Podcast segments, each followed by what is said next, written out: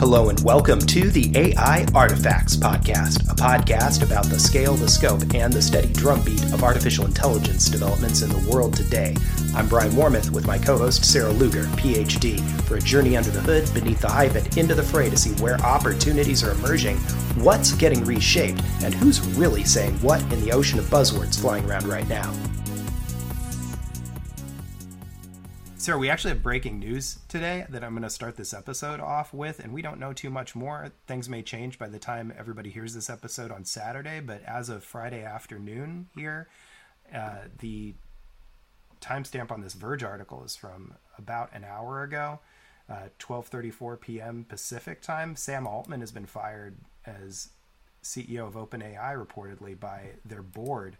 Uh, it says after a deliberative review process um, there's also an official announcement on the site. So this is all thoroughly confirmed. Uh, OpenAI announces leadership transition. Fascinating story that I'm sure everybody will be aware of by the time we get to Saturday. Mr. Altman's departure follows a deliberative review process by the board, which concluded he was not consistently candid in his communications with the board, hindering its ability to exercise its responsibilities uh, according to the company. Mm. In his place, it, well, it says they no longer have confidence in his ability to continue leading OpenAI. Uh, in his place, uh, Chief Technology Officer Mira Murati will be the interim CEO, effective immediately. Uh, now she's somebody you and I have, have spoke. We have, we have history. I'll, I'll, put a link yeah. to the previous podcast episode that Sarah and I had recorded together, where we actually interviewed her. So uh, this is a big day for everybody there. Uh, and we don't have a whole lot more information about exactly what the board took issue with him not communicating about. Um, do you have any initial reactions? Uh, I do. So interestingly, when we spoke to Mira Murati years ago, maybe yeah. four years ago, yeah, we were talking about general AI, and this was before OpenAI released ChatGPT.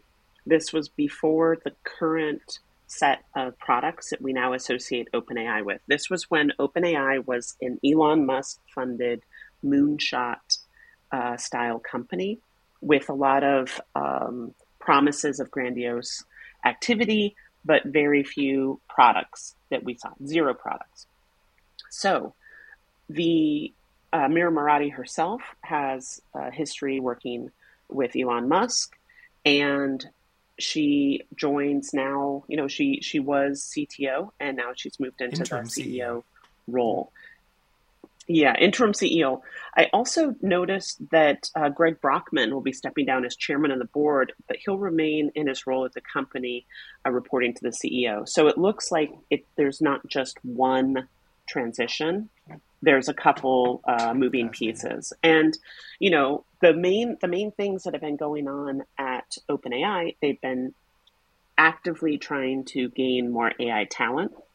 So they leveraged the fact that they were kind of the um, the dark horse in the race. They were people did not know exactly what their product was. They they had years of funding and rumors as this um, kind of positive AI collective that would solve all of our problems. You know, a lot of articles where everything was said and nothing was said. But now we all know what OpenAI does. They take money from Microsoft and others, partner with uh, established companies, and provide quite fantastic AI solutions from a chatbot perspective. Are they accurate? Are they um, perfect? Not always but they have been a game changer in the AI landscape. So this is this is big news. This also speaks to um, the fact that we had um, an open AI Dev Day last week. I believe it was within. Uh, I believe it was last week. We talked about it on last week's episode, so it was a, it was a little bit over yeah. a week ago. But it'll be it'll be almost two weeks ago by the time people hear this. Excellent. So, so basically, what's going on is that this is no longer a um, research hive. This is a real company that is going through the the uh, struggles with board communication, investor transparency. That uh, all large companies, especially one at this scale, both from a cultural impact as well as a financial. We're already impact. starting to talk about this, but I think we should just review the biggest news that we had prior to this this week, which was the fact that Altman recently gave an interview to the Financial Times talking about the next version of ChatGPT, or at least he made reference to the fact confirming that ChatGPT 5 is in the works, right? And I think a lot of what you bring up here about the maturing of the company is relevant to both of these conversations. Clearly, they are at a very important point in their timeline as an organization. Uh, part of this goes back to Sam Altman going to Washington, D.C., and appearing in front of lawmakers uh, under scrutiny uh, and at the White House to discuss the future of AI. He's clearly been in the spotlight and been having uh, a lot of very important conversations about this. Uh, however, we've just hit demo day last week, as you mentioned, and as we'll get into in the next story we talk about, uh, regulation and perspectives between countries, uh, namely China and the United States, about next gen AI capabilities. All of these things are front and center on a lot of very powerful people's minds right now. Uh, I wonder what we'll find out ended up being most relevant to this transition. And again, there are billions of dollars in, of investment in this company. There's a transition from stealth to product mode. I wonder if this had anything to do with the announcement about GPT 5. But I'm my inkling is that this is normal com- scaling mm-hmm. challenges. It is very difficult to run a company in the spotlight like they have, and uh, to do that effectively. This is this is the hot commodity over the past year, and it has been almost one year since ChatGPT yeah. was released. I think that's a very very important milestone to bring up. Well, let's get into. I, I think you're. Here's the next one. I think you're probably familiar I'm sure you're familiar with Stability AI, right? Yeah. Um, so they they had a, yeah. a, major resignation from Ed Newton Rex, who oversaw audio at the company, uh, and the big point he made on his way out the door was he did not like their policy toward fair what they were what they view as fair use of audio files out there that they gather and put together to train their AI, and he uh, referred to this perspective of fair use policy toward using copyrighted audio for training purposes as exploitative. exploitative. Uh, you know, copyright something that's come up on here before. We'll get into it let next week a little bit more with next week's guest. Uh, it'll come up, I think, a little bit in today's interview. But uh, yeah, what did you think of his reaction there? Well, this is a person who is both an artist and a technologist. So from from the news that that came out, he discussed how he didn't want his um, choral compositions being used without consent, and so he understood both sides of this. He's he's having his bills paid as uh, a member, as a you know a leader in this their technology team, but at the same time, he understands and is in the shoes of an artist saying this this doesn't ring true. These kind of half statements, the the um, you know standing right on the cusp of of one or the other. Mm-hmm. You know, this is the all of and he does, and he also says this isn't uh, stability alone. Mm-hmm.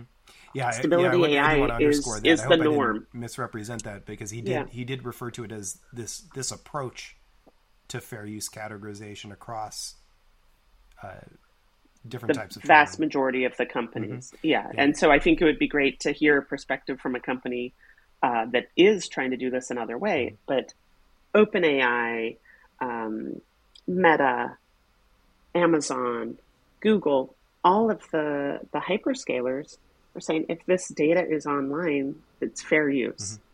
Mm-hmm. And I think that um, Ed Newton Rex and others are trying to articulate their problems with it, navigate, and then probably, you know, actualize in terms of either developing a, a new company that that does right by their perspective, and or support regulation, and or um, actually just raise this from a, a, humanity perspective, saying, are we headed in the right direction? Can we make some changes to the way that we all look at data? You know, what is its value? So I hope, uh, I, I hope that he uh, channels this uh, opportunity for for good public relations to um, to get at some of his. It's goals. a necessary conversation. I, I, think his voice is very valuable 100%. for exactly the reasons you stated, and that he has perspective from both sides of the technical process and also the creative side of rights holders to these pieces of of work, uh, whether it's music, whether it's artwork, uh, whether it's photography, whether it's writing, right? And this is very remin- reminiscent to me of the discussions from more than a decade ago in uh, scrape web scrapes and repurposing of content under fair use premises that got very, um, shall we say, liberal in some use cases and resulted in sites like BuzzFeed taking down a lot of content after complaints and uh, legal processes caught up with the way people were treating content that belonged to other people on their sites, right? And I think BuzzFeed viewed this as a reputation mm-hmm. play. You know, they didn't want to meet, they did not want to be known as the underbelly of the internet. They wanted to be known as a respectable uh, information mm-hmm. source. And, and so, let's put a pin in that and say they've gone through a heck of a journey, and they shut down some of their yes. more in-depth, like news investigative operations, unfortunately. But they're they've been finding their way in their public era. They have since then, I, and I think they're a good um, a good analogy to to bring to this because if we acknowledge the, on the face value of what these tech companies are saying that hey we're muddling through this ourselves, mm-hmm. I think that uh, BuzzFeed is a good a good uh, narrative to look at. But at the same time, Ed Newton Rex says this is an unbalanced marketplace. I make tech money, and I know that my artists, uh, my fellow artists, do not make that money and are are not being treated fairly. Yeah. That's um I want to bring one up let's bring this full circle back to the APEC conference this week by getting into some quote yeah. a quote from Sundar Pichai, uh, the CEO yeah. over at uh, Alphabet and Google. Uh, he said in a interview this week that it, in some ways uh, it's like climate change and the planet. He's referencing AI here. He said we all share a planet. I think that's true for AI. And he said this is why, quote unquote, you have to start building frameworks globally in regards to how regulation is implemented, what standards are observed where. I was really struck by this, and this will come up in the interview everybody hears in this episode with Jade Newton today. Um, about this acknowledgement about the complexities of AI regulation because you have so many things going on across borders and when you make one rule somewhere is somebody going to run across and do something somewhere else that creates the same outcome? How do you how do you guard against this? And i think you know for better or worse with everything with apec going on this is why these conversations are important and why actual collaboration and agreements with consequences are, are important right? Um, one other thing that came up as in it, reference to APEC, and we saw Joe Biden speaking with uh, President yes. Xi yeah. Jinping from China this week. Um, I want to bring up. I'll put this in the show notes, but there was a, a Washington Post coverage of this, and it says in an hours-long meeting earlier this week, President Biden and Xi did did discuss AI, and in a statement afterward, the White House said the two countries had agreed to quote unquote address the risks of advanced AI systems and, and improve AI safety through U.S. China government talks. At the same time, Biden emphasized that the two countries are competitors in the United States, had held the line throughout the APEC summit that the export controls over chips that are essential to processing AI are not going anywhere. So I think that just underscores the high stakes of these conversations. Uh, what uh, what did what were your takeaways watching this happen this week? I think that it's really important to note that information is different from chip 100%. development. Yes, to build these chips, you need um, you need the the uh, architecture, you need the implementers. You know, so you actually need the the brains that go along with the the plans. and you need incredibly sophisticated uh, manufacturing facilities along with logistics and distribution facilities, along with regulation that allows you to do this on a global scale because these chips are in everything from your phone to uh, space guided missiles, right? They're, they're ubiquitous.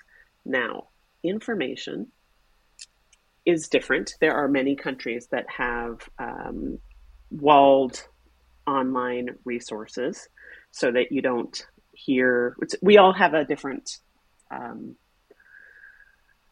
we all get a different version of the mm-hmm. internet. Um, and that has a lot to do, of course, with even your uh, cookies and you know select where you hang out, you know what you what you choose to look at, how the AI then models what you look at next. So I'm not saying that someone in the United States has necessarily seen a very wide perspective of the information that is out there, but information is like water. So I think what Google is trying to emphasize is that they are involved in the regulation conversation. I think that this is a very interesting time for them to become more active in regulation. But again, they understand that that information is like water. It will it will seep. It'll find cracks. It'll it'll find its way to uh, permeate environments that it might not have been initially um, I think that's a useful in. image so, for, for, for example, yeah, yeah. For for example, uh, Google has not been pro regulation in the past, and I do have to wonder how much of the concerns by the hyperscalers currently are about societal impact or about competitiveness because I do think that Google and some of some of the other more established technology companies have been surprised by OpenAI's uh, successes. There are other companies that have similarly come out of uh, virtually nowhere to be extremely powerful in the uh, large language model generative AI realm. And Google might be feeling like they they need some regulations to help uh, slow the roll of these companies a little bit. I think this gets into something that'll come up in the interview we're airing in this episode with Jade Newton about exactly uh, issue, questions of regulatory capture, even, and accusations that you know some of these more powerful companies are looking to get desirable uh, rules imposed that actually enable them to be the ones who can comply, and even in cases where smaller new upstarts may not be able to compete with them. So something to keep an eye on. Another thing to keep an eye on, very importantly this week, is our score in the ongoing Two Truths and Le AI competition between you and I, Sarah. Um, I'm very excited. Okay. I had my first victory last week. People may have discovered. Uh, I'm now uh, you're you're two and one against me. So this is my chance to to come come up and uh, get neck and neck with you on this. So two truths and lay. I just refresh everybody. Each week I come back to Sarah with two real stories and one AI generated story, and she tries to guess which one is the AI generated story. Uh, I'm actually very proud. I've gone for a thematic uh, uh, correlation among all these stories for you today, Sarah. Uh, the theme for today is dogs. Yeah. Okay. I am not an expert. It's okay. you dogs. don't need to be, but I think as a pet owner, uh, okay, even if you are a cat owner, and I, I, I do have a a cat. I've had cats hamsters, fish. How, how, how familiar, are, familiar are you with AI applications within the pet space? Uh, not Good very. I'm glad to hear that. Um, I feel feel more emboldened now. Oh, okay. okay. Um, let, us start with number one here, and I'll, and I'll tell everybody what the real sources are, and we'll keep these in the show notes uh, for after. All right. Here's option number one. AI generated movie posters with Disney logos force Microsoft to alter Bing Image Creator. Viral social media trend uses of family dogs to create realistic movie posters. Microsoft has tweaked its artificial intelligence image generator tool after concerns were raised over a viral social media trend where users created realistic Disney film posters of their dogs, highlighting broader copyright issues in the industry.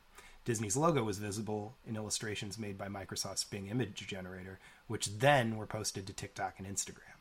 Right, there's option number one. Here's option number two. Tech leaps into the doghouse. Virtual fe- pet, excuse me, virtual fetch simulator, also known as VFS, promises pups a digital playland.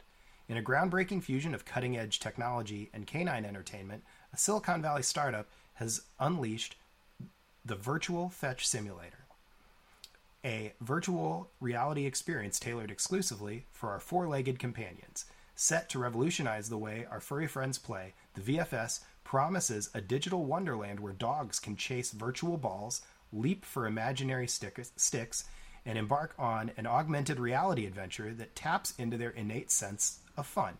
It's a leap into the doghouse that's turning heads and wagging tails across the tech world.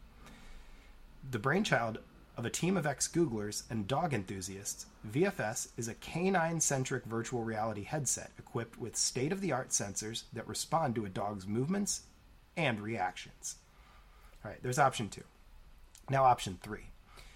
Meta's new AI tool will let you add a dog into every picture.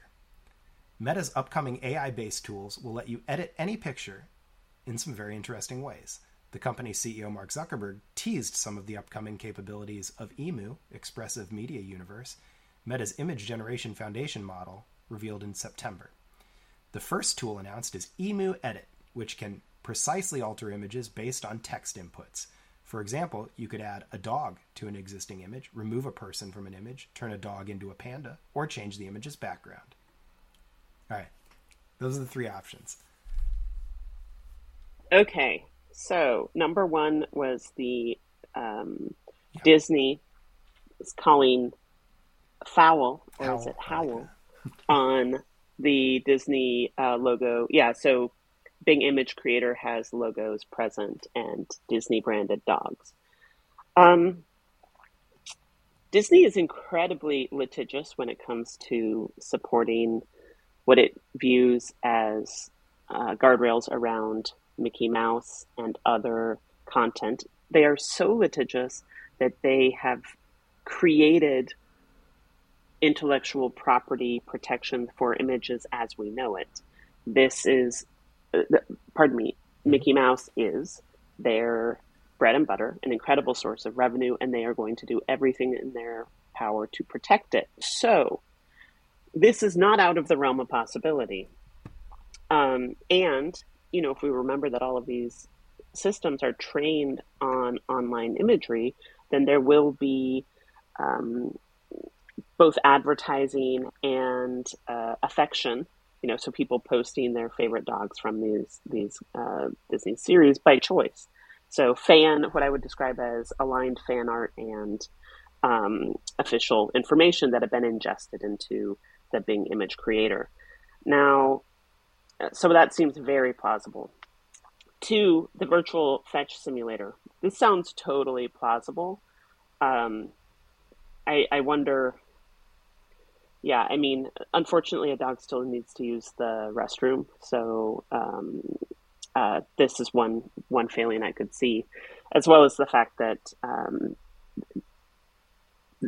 technology and dogs. I mean, it is kind of a, a match made in heaven as well as three emu this edit text inputs i i have seen uh, tools where it can choose a selection of you know when you take say a, a, sports team photo of your friends and everyone looks great in one photo but you need to it would be ideal if you could have a photo where each person you know it's, it's kind of a collage.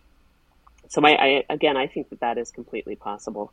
Um, i am going to say two just based on the recent Humane AI article on how expensive um, these systems would be. And if you look at the range of dog sizes, that it would be very hard to um, to create hardware at a scale where this would be uh, well priced. But I think that this could be in the near future. Sarah, you win. You got this one. Yeah. I'm back. You're, you're back ahead. You're, you're back to a healthy lead. Again. I'm sorry. Above me. You're uh, you're three and one now. So I'll... I, I am sorry. I I was quite upset last week that I that I um I feel like I I was a little too gentle. I needed to bring my analytical skills up, but these are all great. Um, I mean, this is amazing. I would buy that. It's for believable. Dog, I've I've, right? I've read you about your, people your pet trying happy. these things. It's very similar. This was almost fully. I didn't edit this very much. This was almost fully ChatGPT generated, but it, it, it, reminded me of another story I read recently. So congratulations. I, I salute you. Uh, I'll try to do better next time. All right, I'm gonna keep. Uh, hey, these these were great. I'm glad you enjoy it. I enjoy coming up with these uh, each week, and it's it's uh, sometimes I, I don't know. This I thought this was a good combination, good good measure of believability Oh, yeah. in here. All right, uh, so let's skip ahead now. I'm going to queue up our interview that we did this week with Jade Newton. Uh, I'm excited for everybody to hear this. Welcome back for this week's interview. Sarah, would you like to introduce today's guest? Thank you, Brian. I would love to. Jade Newton is joining us today. She is an AI data expert who's worked in large scale AI data annotation companies, where she's managed data collection for natural language processing tasks as well as computer vision tasks. Talk to her about drones. She's also just returned from an academic tour supporting recent research in AAVE, African American Vernacular English. She is joining us to talk about her background in responsible AI and is associated with Black in AI on the board of Feminist AI and has uh, chatted with me at length about interesting reading groups she's been a part of. So it is always a great discussion with Jade Newton. Thank you for joining us. Thanks for having me. I'm happy to be here and chat with you all today. Lots to discuss. Yeah, how's the how's the well? I'd love to know how's the academic tour been. What it, can you give me give me some Oh, highlights yeah. from that? sure. Um, so I presented my research at the Linguistic Association of the Southwest's annual meeting, uh, which took place at the University of Denver in Colorado. I'm sorry, the University of Colorado in Denver uh, in October. And then the following week, I went to the University of Western Brittany for, which is in France, for a linguistic symposium uh, in which I presented the same research, but this particular um, symposium focused on uh, language and identity. So, correlating cool. my research in AAVE and code switching to language or to linguistic identity.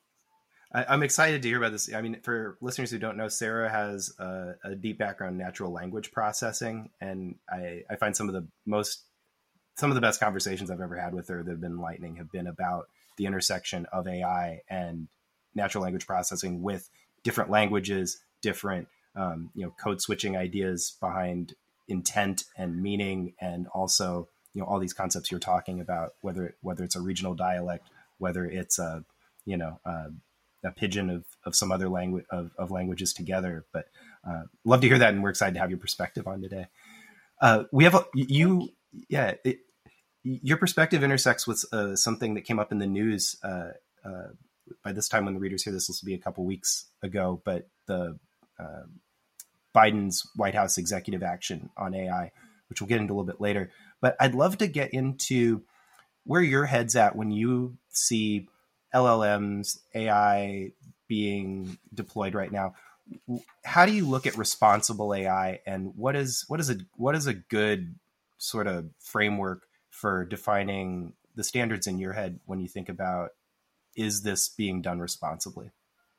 hmm Um, I think a baseline for talking about responsible AI and even safety in AI, because Mhm. that falls under that umbrella, is looking at access. Um, who has access? Um, one of the ways that we should be looking at responsible AI, in addition to access, but also in looking at access, eliminating barriers to access to technology. And I'm not even talking about AI technology, just basic access. So, like computers, um, just have, yeah, Wi-Fi. Wi Fi, just having basic access to those things. Um, and from there, you can build on, you know, education. So, technological education. Um, who has access to that education? Uh, how do we eliminate barriers to that education?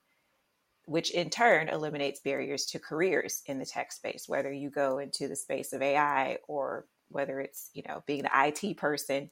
Um, so that's just like the baseline of responsible AI is eliminating barriers because AI should be, or technology in general should be for everyone mm-hmm. to utilize and benefit from. Um, I'll see if I can throw maybe a census report into the show notes because I, I, mean I think that's probably the easiest way to map and just show you know what percentage of households in the U.S. actually don't mm-hmm. have access to high speed internet, right? So that is a that percentage something I'd have to look up. But one of the things yeah. over the last few months, I've been working with a responsible AI or startup, and these are just some things that you know working with these larger companies. Something you think about in the back of your mind, but when you're actually in it and you're working with these schools where it's like, oh, our students, we had to figure out a way to get them all, you know, laptops so that they could do their homework. It's just not something because I have had the privilege of having access. So it's not something I thought about. But, um, and then even going deeper than that, once you look at the access, then you have to look at inclusivity, uh, bias, like all these things. So there's, it, it just all builds um, so I think when you're talking frameworks of responsible AI, those are like the bare minimum basic things that need to be discussed before you start getting into the something like what the White House is is doing with the executive order.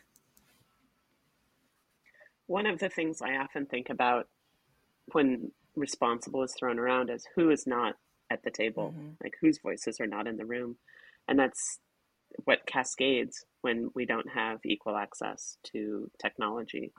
And it's sometimes responsible makes sense to a handful of technologists because they're thinking of themselves. You know, this is an agile approach, agile methodology where you have a persona, and the persona is often very much aligned with the people in the room.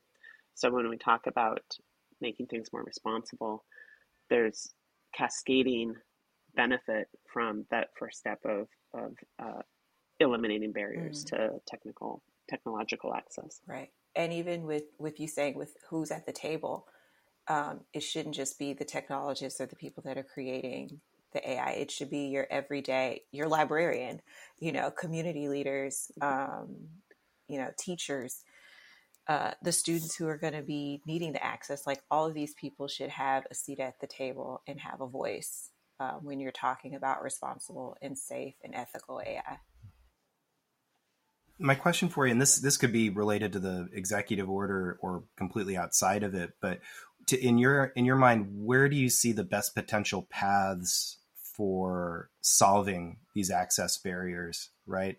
Is it as simple as better school budgets and getting uh, more laptops into school into into rooms? Is it as simple as better access to Wi-Fi and uh, internet? Um, does it go beyond that? And are there maybe issues specific to AI that come up as, as you're thinking through that?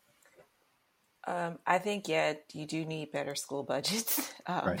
I I'm all about you know increasing school budgets over mm-hmm. budgets mm-hmm. for other things. mm-hmm. uh, because education is i mean that's key um, mm. and and increasing the school budgets doesn't just benefit the student it benefits the teacher benefits the parents mm-hmm. um, because from there you're increasing the, the school budgets and you're also what you need to do is teach the teacher about these things too um, i've learned over my short time working with this education startup that there's a lot of fear around AI tool implementation in education. The education field, both um, your lower ed and higher ed, tend to be behind the curve when it comes to adopting uh, new new technologies.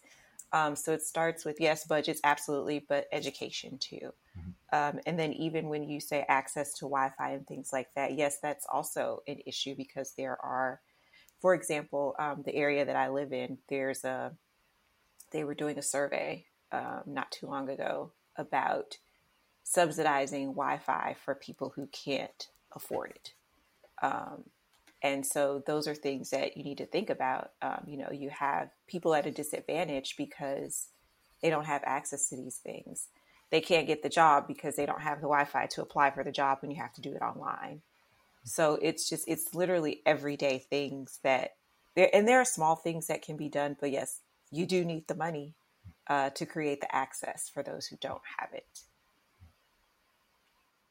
I think it's interesting that we've gotten to a point from a technological perspective that Wi-Fi internet access is very similar to heat and and power. You know, uh, I recently worked at a telecommunications company, and during COVID, we saw measures where people would rather have connectivity, they would skip a meal. You know, this is more important than any of us could have ever imagined decades ago in terms of the prioritization around access to the internet and to communication.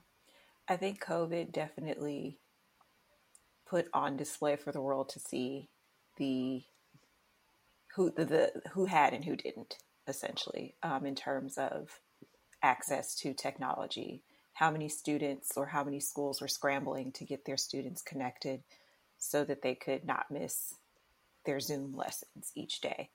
Um, it just really put it at the forefront which i think is why now um, there's so many there's so much talk around being responsible with our technology. Um, where prior to that there was you know a talk here and there but now it's really at the forefront of every government uh, every corporation all of that. What, what's in my head too with what in line with what you're saying is you know when you get, get to these services that are cloud based and depend on you know solid internet connections you know these are the tools that are available through those channels right? So if you don't have access to one you don't get access to the other as you've been watching the, the conversations leading up to the executive action and i'm i'm curious to hear your perspectives state in, at the state level at the federal level um, or even we'll get into europe later um, what are the what are the best and worst ideas you've seen on the table for taking action about these these problems? I think just reading about the executive order, it it there's some. I think it's a good foundation. Um, it's a good start. Hmm. Um, I think having NIST involved is a very good step in the right direction. But also, as I was reading through in detail some of the the measures, I also had a lot more questions about, you know, okay, so who's going to do the oversight on the government? the military. We know they play by a different set of rules than the rest of us. Um, so at the state, and then also, if you're looking at at the state level, you know how are, how is the federal government going to um, ensure that the states are doing their part to uphold uh, um, what's outlined in this executive order? Um, you have states that are like, less government involvement. You have other states that are like, hey, we do need the government involved. Because, you know, so um, it'll be interesting. I feel like one, I have more questions than mm-hmm. answers. I agree. uh, but I think it's a step in the right direction. Um, I also feel like there's a lot of, and I use this term a lot because it's so true, there's a lot of fear around AI and what it can do. Um, and I think all that fear just came out into the forefront within the last year with the Chat GPT or OpenAI's Chat GPT tool um, launching. But prior to that, people were we were using AI every day. Mm-hmm. It, this isn't new. Hmm. Um, it's just that now it just got socialized. It got socialized so that the the everyday person is now more aware.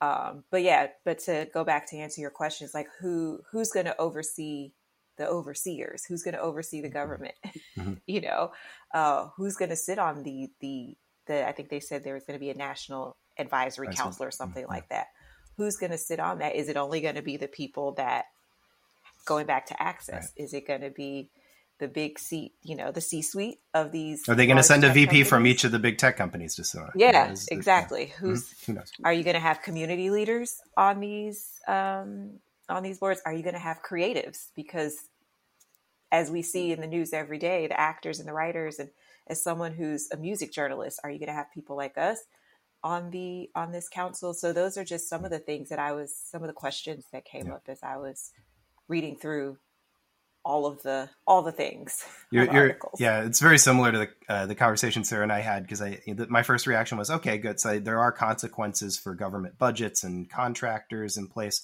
but each one of those has a definition certain things will hinge on, and each definition will come down to how is it interpreted in practice, right? Who is on that mm-hmm. board making those decisions when the the rubber meets the road, right? So mm-hmm. uh, interesting to hear you say that you think it, it, it's a good first step, right? And I, I wonder, uh, what do you like? Maybe as we're talking about the goals, we talked about some of your definitions on there. Um, what tangible scenarios do you think the average person should be aware of? Uh, like, let's talk. I mean, we're talking the United States specifically right now, but what, mm-hmm. what do you mm-hmm. think the average person on the street should be aware of in this conversation about consequences of decisions that take place as this rolls out and subsequent decisions are made? Um, I think privacy is a big concern. Mm. Uh, hence the reason you have, you know, if we're looking to Europe, GDPR. Mm. Um, I think privacy is a huge concern. Um, but there's caveats to that too. Mm. You know, um, like yes, I'm concerned about my privacy as I text you from my iPhone with my location on. You know, so um, there's that. But like I was saying, like AI has been touching our lives for decades. Um, this is not new, but like Sarah said, it's become socialized. So I think in terms of just being more aware, um, I mean, and this is probably something I can put into practice myself, just being more mindful of how I'm using it, making sure I'm using it responsibly. Um, understanding even the the long term environmental impacts that AI could have on mm-hmm on just my day to day. Yeah. I'll send people back to, to listen to our interview with Thomas a bit when we got into that a little bit deeper on uh, water and resource issues. Yeah, Sarah. Mm-hmm. Um, I, I think that it's the socialization point is really key, but Jade has a lot of experience in NLP data annotation, and there's something about our voice in communication that really uh, flipped as well mm-hmm. with uh, OpenAI's ChatGPT. And I wonder when we talk about privacy, if you've, do you, um, from your professional experience, have you seen kind of a difference in the way people look at voice data versus visual data? Because with the new AI tools, we see both voice generation and image mm-hmm. generation. Mm-hmm. Could you speak to that? You're asking if I'm seeing how, if people are reacting differently to voice versus visual. Yeah. Yeah, um, and historically, through your experience with AI, have you seen those data types be a little? I think, uh, um, in my experience uh, with NLP, there was more uh, hesit, or I don't want to say hesitation, but uh, concern around voice data, um, especially when you're looking at how certain tools are being trained and tested. Uh, your chat bots, your um, what do you call them? Your virtual assistants, things like that. Um, there was a big, I think, some years ago, a lot of companies got in trouble um, for how they were going about acquiring voice data to train their their voice assistants or virtual assistants. Um, I would say in the everyday, I've seen and I've done it myself. Uh, in I'd rather send a voice note sometimes versus send a text because the voice note's going to disappear after two minutes. Mm-hmm. um, so I think it just depends on the sensitivity of of what's being talked about. Um, but I think with the visual data, what I've seen in my experience, it's been specifically uh, speaking to computer vision, it's been more around, um, at least the clients I worked with was more around like vehicle safety, warehouse safety, things like that. Um, but yeah, but then the the when you're doing the voice data collection, it was a little more personal, um, a little more scary, so to speak. Mm-hmm. So I say all that to say, I, yeah, it's it's it is interesting because even but then even you could take it a step further with computer vision um, you can look at and i'm sure we'll talk about this facial recognition mm-hmm. software um, exactly. and how that exactly. it could be used for good but we've seen it mostly used to discriminate to um, to create bias or it has created bias or sorry the the if you're looking at, we'll take for example the the 2020 protests around George Floyd. Mm-hmm. They were using facial recognition data to arrest protesters. Um, so I've never worked with any facial recognition companies. Hmm. Uh, I just, it's just not something that I choose to because I know how the software is being used and it's not necessarily for good. Hmm. It's also the data that's being collected is unbalanced mm-hmm. and the errors affect, uh, have unequal treatment of affection, exactly. like who is affected. Exactly. So I think it's really important um, for us, maybe folks who are not the stereotype of what a computer scientist or an AI expert uh, is, to to look at the world and look at how it's already uh, struggling with mm-hmm. fairness, and how this is a tool that unfortunately doesn't always reflect our best mm-hmm. selves, mm-hmm. And facial recognition is, is squarely in that in that. Um, yeah. I'll, let me just I'll, put a pin in something that's really I, I, think important for the average person to understand. And this we we touched on this before in a previous episode, but in these data sets that are being used to train the AI, the AI is only as informed as the diversity of examples and the you know it, the sampling of of what's there underneath, right? And that's a result of decisions that are made in what the AI is trained off of, right? Um, and I, I, really am glad you bring this up because I wanted to get into this whole data thing. One of the things that stood out to me most in this markup breakdown that I think Jade you shared or Sarah shared in the notes, uh, which I, I, really liked, and I'll put that link in our show notes.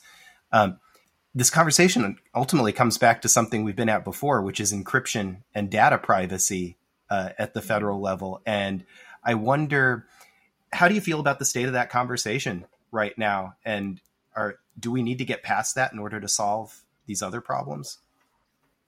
Well, I think there, in order to get past that, there needs to be some trust, mm. and there is no trust. um, and then, even as you know, preparing for this show, I was reading about how, you know, when you're looking at privacy and encryption, I mean, the federal government can easily just circumvent the rules that they've created to get what they need or what they want. Oh, you know what? We don't need a court order for this. We're just going to buy it off of whomever. You have this data we want. We're just going to buy it from you. We're going to circumvent the legal process. So there has to be, there's no trust. Mm-hmm. Um, you ask the average American, do they trust the government? Do they trust politicians? No. I've seen those polls. I might include one of those in the notes. The, right? the, the, results are never good. The Results are yeah. good. Yeah. yeah. Yeah. Yeah. Well, and this is across the yeah, board. it's like, across the board, regardless whatever of your party. Your yeah, it's the one thing yeah. we're united on yeah. in America broadly, right? we don't trust any of them. Yeah, yeah. I think yeah, we all love Cheetos, and we don't trust government. You know, there's some basics in America. Yeah, yeah. um, right. Well, um, so I think we've talked about what, what things may have been right or wrong. You think they got right or wrong in this action? Um, let's get it. I know one concern to to throw in a perspective from some of the people who were sitting who were sitting at the tables during these conversations, uh, and people who are who compete with them. Uh, do you see the outcome of regulatory capture, i.e., big existing companies leveraging these new regulatory approaches to cement their dominance and become more successful? Do you see that as a potential outcome of what's going on, or is it something that you're particularly worried about? Um, I'm not really worried because I don't think there's going to be much change. Uh, mm-hmm. Uh, and I say that because at the end of the day, you have your large companies, whether it's a tech company, whether it's an insurance company, you have they have people doing work for them, lobbyists. Mm-hmm. mm-hmm. And so at the end of the day, um, as long as their lobbyist is getting things done for them, I mm-hmm. don't think. Um, I think they'll continue. It'll just be business as usual. Yeah. That's and I'm I'm good, Sarah. Sarah, what, you, what would you like to say about that? I, I, I agree. I, I agree it would be business as usual, but I do have some like positive future feeling about this because I did represent um, I did rep- I did attend a United Nations Human Rights Commission uh, thought leadership board where I represented um, a telco, and we had representatives from OpenAI, uh, the big Anthropic, the big AI companies Mm-hmm. doing generative, as well as academia, as well as representatives from local uh, embassies. So we had people who were concerned about human rights from Ecuador, from Mexico, people who all over the spectrum. They were professionals, but they were not the CEOs. And there were some folks who were more openly from, um, pardon me, openly is not the right word. They were, they were, everyone was very transparent about their background, but they were also from uh, environmental groups. And I was impressed that that was a the net that they had formed for who was included because I did not expect I expected it just to be uh, tech folk. And the reality is that these tools are going to affect us all. And the United States does not have quite the reputation as the UN or maybe even EU on these areas, but if they were to replicate some of the approaches that other governing bodies have tried, I think that there is uh, some Mhm. hope. I think there's a lot of hope, but I think I'm wait I'm wait and see as well with Yeah. you. I, I, I agree. And I think, and, and I mean, AI is a great tool. I mean, I've worked in this space for seven years and I love it. Um, but I also think, uh, just looking at when we're talking about the regulatory capture, so, you know, yes, we have this executive order, this 100 page plus executive order outlining how we can, you know, break, basically, you know, put some guardrails in place. At the same time, the technology moves so fast that, you know, how often are we going to be updating it? Um, and I think that's one of the issues that um, they're having in the EU is, you know, they have these these loose guardrails in place, but by the time they published it, it was outdated. So that's something else, you know, that we need to look at too in terms of regulation, um, and and you know, like you were talking about the goals underpinning the policies, like that's a really huge one, you know. So we have these things in place now. Oh, look, now we have another technology that's, you know, doing 10 times what Chat GPT was doing, but there are no guardrails for it in place in this executive order. So how do we tackle that? Yeah. I'll say like per, one please. thing that I think, oh, I was just going to say, one thing I think about is that some folks will say, oh, the horse has left the barn. You know, like this is, we, we've lost the plot on keeping up and this technology is too powerful. But as humans, we're adaptive. And I think that we could also look at this as what is best practice and how are we shepherding these ideas for next you know future generations the next folks to follow us and when i when i see the fact that we are catching up and we're not doing as, as good a job of it it also brings me back to your comments about education you know maybe we should have um, we definitely need to have more technical um, awareness and understanding in all levels of our society, and that includes our government um, employees, the people who are who are helping to regulate these areas. I, that's the number one thing I always think of. Whenever I see this come up in Congress, you know, and it's, it's sometimes I'm not sure, does the person not know about the technology or are they just not interested in exploring, you know, do they just have their own pet Mhm. project they want to turn this discussion into? And that's, that's, Yeah. both of those things are equally frustrating to me as a constituent, right? Yeah, you can even take that a step further and look at companies that are like. I actually made a post about this on LinkedIn the other day. Is um, the last few years at um, working in computer vision, I worked with a lot of industrial automation companies who, Mhm. you know, they're still operating on Windows ninety five. Oh, Uh, so it's like you know, you talk to them about adopting AI technologies to benefit their business, their employees, and they're like, nope, nope, because you know, one, there there's no there the technical literacy there in Mhm. terms of what technologies are available and can be useful is just uh, the, the literacy or the education is not there. Um, and it's one of those, it's not broke. We don't want to fix it. You know, let's just keep doing things the way we've been doing. Mhm. Uh, but they don't have anyone providing that leadership, like you mentioned, uh, Brian, Yeah. uh, that thought leadership, you know, hey, here, let, let me help you understand this tool A and how it can be beneficial. And oftentimes those companies they lose customers to this small company that's like, hey, we're adopting new technology. So they're losing business. So, you know, like you said, it's either there's this fear of this new thing that, you know, no, we've been doing fine. And then there's also the lack of education from the business side, too. Mm-hmm. Um, the cynical part of me sees what you're talking about, and I'm like, do they actually care about this market, right? Or are they really like, is that part of the decision making, or is it carelessness? I don't know. Sometimes is it mm-hmm. intentional because they care about one market versus another, or not? Yeah. So I think it also comes down to the bottom line too. Sometimes. oh, I I totally agree, Jade. When you're presenting this this scenario, it made me wonder if there are any actionable steps that perhaps a company could take when they are thinking about implementing AI in their product or buying AI training data. Just a couple best practice maybe that um, companies could be thinking about so that they understand how their decisions could cascade. Yeah. And perhaps negatively, perhaps with a PR problem. I think one of the main things needs to happen is open conversation. Um, you know, there's this this one article I love to reference um, that looks at the five, like the five uh, different adoption levels of AI. Um, and I think the first thing that companies need to do is have these open and honest conversations. Um, I think a lot of times companies are like, you know, that's a great idea, but no, you know, people just aren't even open to trying new things uh, because of fear.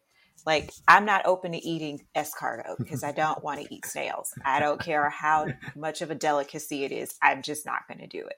And it's the same in, in business when you're trying to adopt new technologies. Yeah. Like, it's expensive.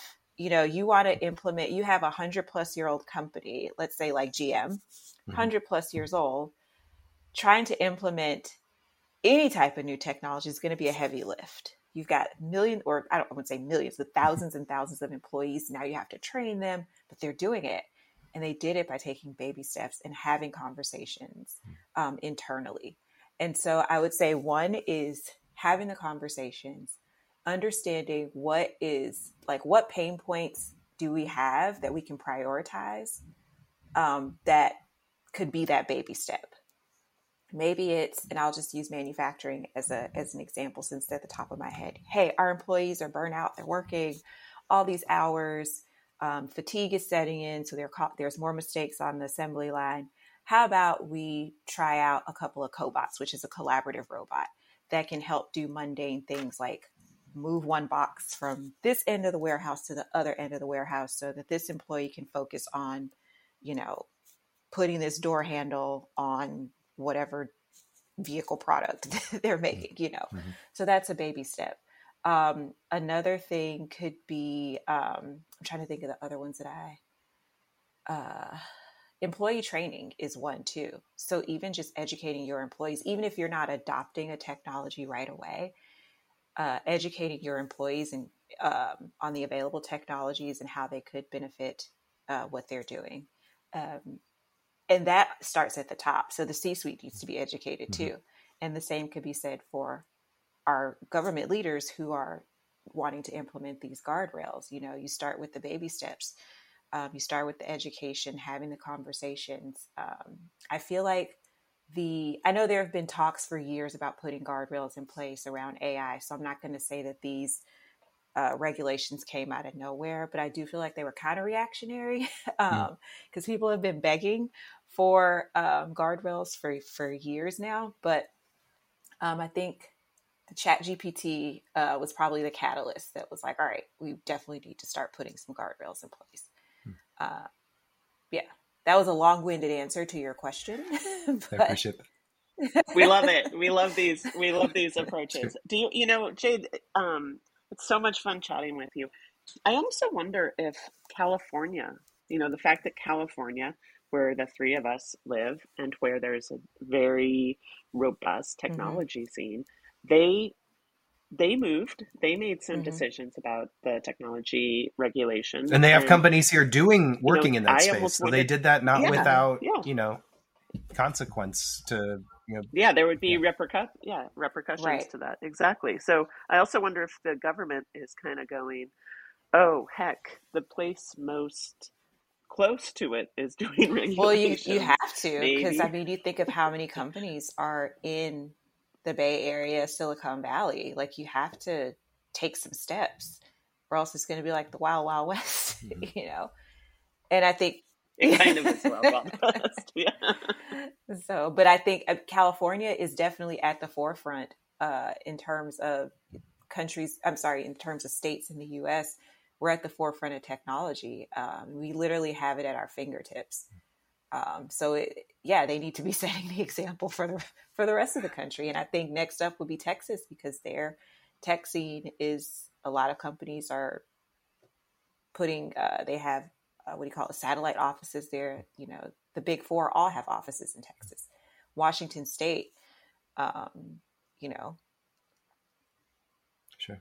I this is great. So I don't know if you had anything you want to bring up, or Jade, you had any other points you want to bring up. I know we're over the half hour mark, and I know you've got a hard stop coming up. But uh, is there anything else you- you'd like to add in terms of uh, where people could follow what you're doing, or uh, what you're most interested in on What the are the horizon? questions we haven't asked? yeah. Um, no, I love talking about this stuff. Um, I talk about it a lot on my LinkedIn, so people can find me on LinkedIn. It's Jade Newton. Um, they can shoot me an email. Um, and I'll leave it with the show notes. Um, yeah, you can follow me on on all the socials. I love talking about this stuff. Loving having love having conversations. I mean, I could keep talking about this. It's good. Well, maybe maybe we we can have you back in season two because like like we were saying, like this stuff is changing every month or 2 It Mhm. seems like right now. So um, Great point. dynamic circumstances all over the board. All right. Well, yeah. Thank you so much, and uh, yeah, this this was a fascinating discussion to have, and I I really appreciate you bringing on your perspective on this. No, thanks for having me. I just right. want the people to be informed and don't be afraid of AI. You know, at the end of the day, those Don't would be be two great goals for you. That'll be our tagline. be informed, informed and don't, don't be be afraid. I'm changing the. Game. I Graphic think we just uh, found the title for the album.